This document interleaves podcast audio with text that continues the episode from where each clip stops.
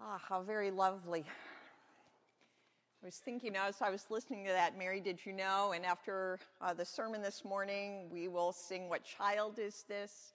Um, last week, as we ended the Zechariah story, the, there was this question about who is this, uh, who will John the Baptist, who will this baby become? Lots of questioning, and I think that's such a wonderful part of this Advent season and entering into some of the unknowing.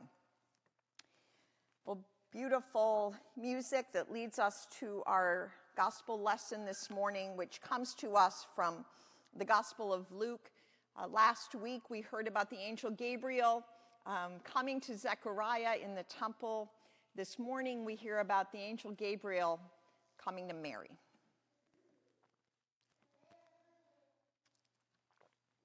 In the sixth month, the angel Gabriel was sent by God to a town in Galilee called Nazareth, to a virgin engaged to a man whose name was Joseph of the house of David. The virgin's name was Mary. And he came to her and said, Greetings, favored one, the Lord is with you. But she was much perplexed by his words and pondered what sort of greeting this might be. The angel said to her, Do not be afraid, Mary, for you have found favor with God. And now you will conceive in your womb and bear a son, and you will name him Jesus. He will be great and will be called the Son of the Most High. And the Lord God will give to him the throne of his ancestor David. He will reign over the house of Jacob forever, and of his kingdom there will be no end. Mary said to the angel, How can this be since I'm a virgin? The angel said to her, The Holy Spirit will come upon you, and the power of the Most High will overshadow you, and therefore the child to be born will be holy. He will be called Son of God.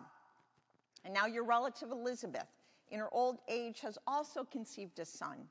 And this is the sixth month for her who is said to be barren.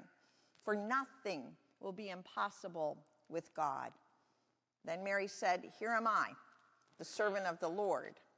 Let it be with me according to your word. And then the angel departed from her. This is the word of God for the people of God. Thanks be to God. Let us pray. Ah, oh God, we take in this morning a holy wondering about this story, about an angel, about a yes, about what this has to do with us and your call on our lives.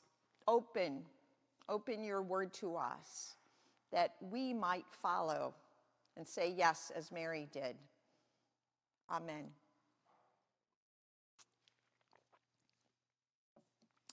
The year was 1940. A nine year old black boy was walking through the street of Klerksdorp, South Africa holding his mother's hand. The time they were living under the South African law called apartheid. It was the law in that day that a black person who passed a white person on the street should step aside and let the white person pass. The boy and his mother saw a white man approaching them and they prepared to step aside when, to their surprise, the white man stepped off the sidewalk, tipped his hat to the boy's mother in a sign of respect and honor, and then walked on. The boy was taken back by this. As he and his mother walked down the center of the sidewalk and smiled at the man, the boy said, Mother, why did that man stand aside for us? I thought white people weren't supposed to do that. Why didn't he want us to step aside? The mother answered, Because, my son, that man is a man of God. That man is a priest. It was then and there that the little boy decided what he wanted to do with his life. He too would become a priest. That little boy was Desmond Tutu. Desmond Tutu became not only an Episcopalian priest, but an archbishop a human rights activist, not only worked and prayed relentlessly for an end to apartheid, but also for the healing of his nation afterwards. He became a witness to the world of what peace, justice, and reconciliation look like? We are approaching very quickly the year anniversary of Bishop Tutu's death. We don't know. Who was that man who stepped aside, who tipped his hat? It's possible that Bishop Tutu and his mother didn't know this man's name either. In fact, it's quite probable that they didn't. But what we do know is that this priest, this man's break with convention and even the law, this man's stepping aside opened up a way for God to work in this little boy, this boy who would become, again, a witness to the power of Jesus and the Holy Spirit in reconciliation in the world. This man, who again, we don't know his name, stepped aside for God. I couldn't help but thinking how many people we don't know their names who have uh, been powerful witnesses to healing and hope in the world. On the priest's part, at that time, it might have seemed like a small act of surrender, like a small thing. To heed the Spirit, to give up control, to allow God to make God's way, to be humble enough, again, to step aside for another. And in doing so, stepping aside makes way for God. The scripture story we just heard this morning is called the Annunciation. Uh, Gabriel's appearance to Mary with this good news from God. This particular story in scripture is one of the most um, prominent scenes in Christian art. It is painted um, by everyone from Rubens to Da Vinci. Um, there's early icons of this story.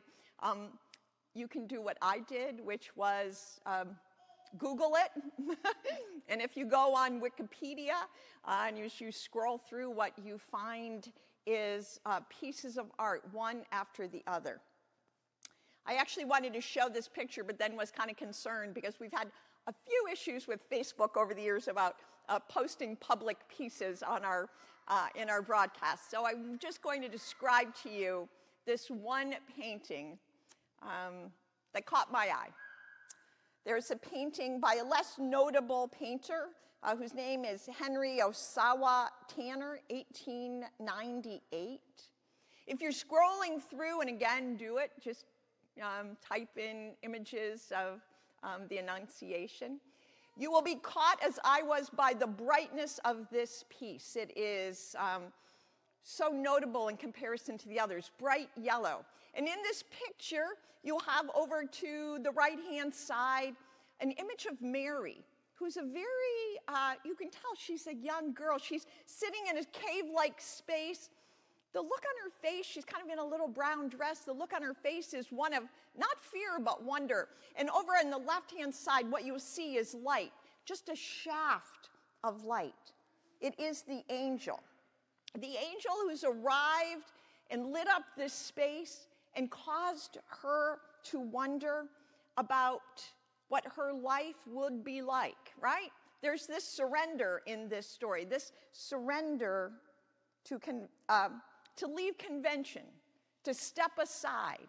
She would have known what her life was supposed to be, right? She was this young virgin engaged to, uh, to Joseph, would have lived quite an ordinary life. Something she would have known. And yet, here was this angel, this pillar of light so vibrant that seems to shower the whole space.